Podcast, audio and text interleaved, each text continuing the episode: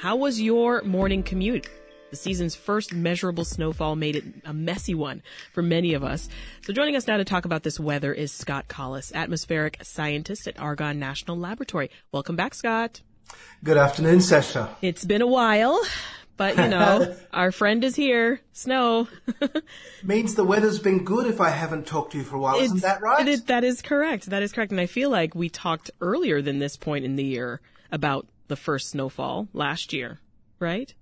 That's right. Actually, we did have an earlier start to the snowfall season last year. But, so today is the first day of what we call measurable snow. That's Mm-hmm. more than a trace. The normal time of year we have this first measurement is actually November the 18th. So it's Oh. actually spot on normal at the moment. Well, um, what should folks be mindful of, you think, when it comes to gauging travel times? Because everyone's commute in some way or shape or form was impacted this morning by this weather.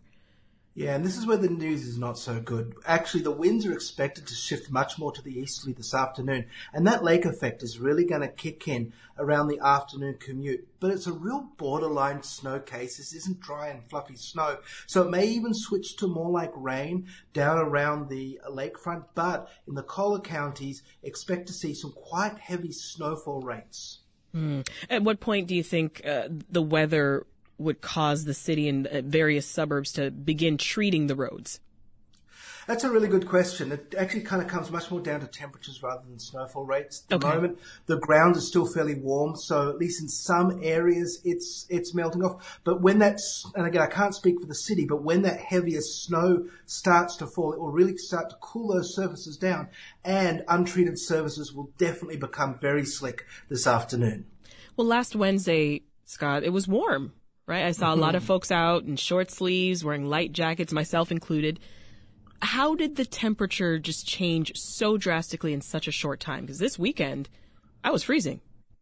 Yes, I know. It was a lovely week last week, and it really kind of added to the shock of today when we looked outside our windows and saw how wide it was. This time of year, our winds and our weather can either come from the south or from the north. So earlier on, when it was really windy, if you remember, that wind was coming right down, almost from the Gulf of Mexico, actually really kind of coming almost more towards uh, Arizona and so forth. Yeah. Today, there's a low pressure system, a storm system sitting up in Minnesota, and I'm afraid I'm going to say it, Sasha, this weather is courtesy of our friends to the north in Canada. Ah, stop blaming Canada, Scott. it's not us.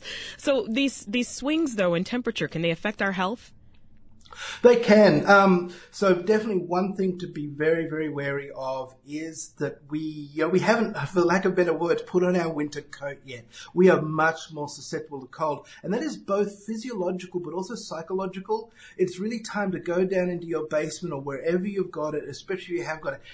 Get out that warm coat now. Just because it was 70 last week doesn't mean you can brave out in the 30s. And I've got even worse news.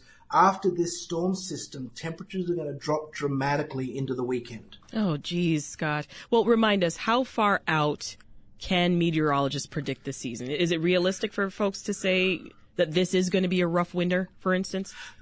So it depends on how specific we are. We can predict what we might call the weather, whether it's going to rain or not, or a specific temperature, you know, anywhere between about five to seven days out, depending on how complicated the situation is. But we can tell you what the odds are further out. At the moment, we're in what's called a La Nina pattern, and that steers storm systems over Chicago such that we expect for it to be just a little bit wetter than normal. Now, whether that's more snow or more rain is hard to tell, but we do expect for there just to be more stuff falling from the sky. Yeah. Well, leave us with this. Any good tips for folks who are maybe new to Chicago winters? Yeah, when you get out, I mean, winter is really enjoyable in Chicago. The more you can get out and enjoy it, the better. Dress in layers. Wear a layer close to your skin. Wear a layer that's warm between your skin and an outer layer that's designed to block the wind.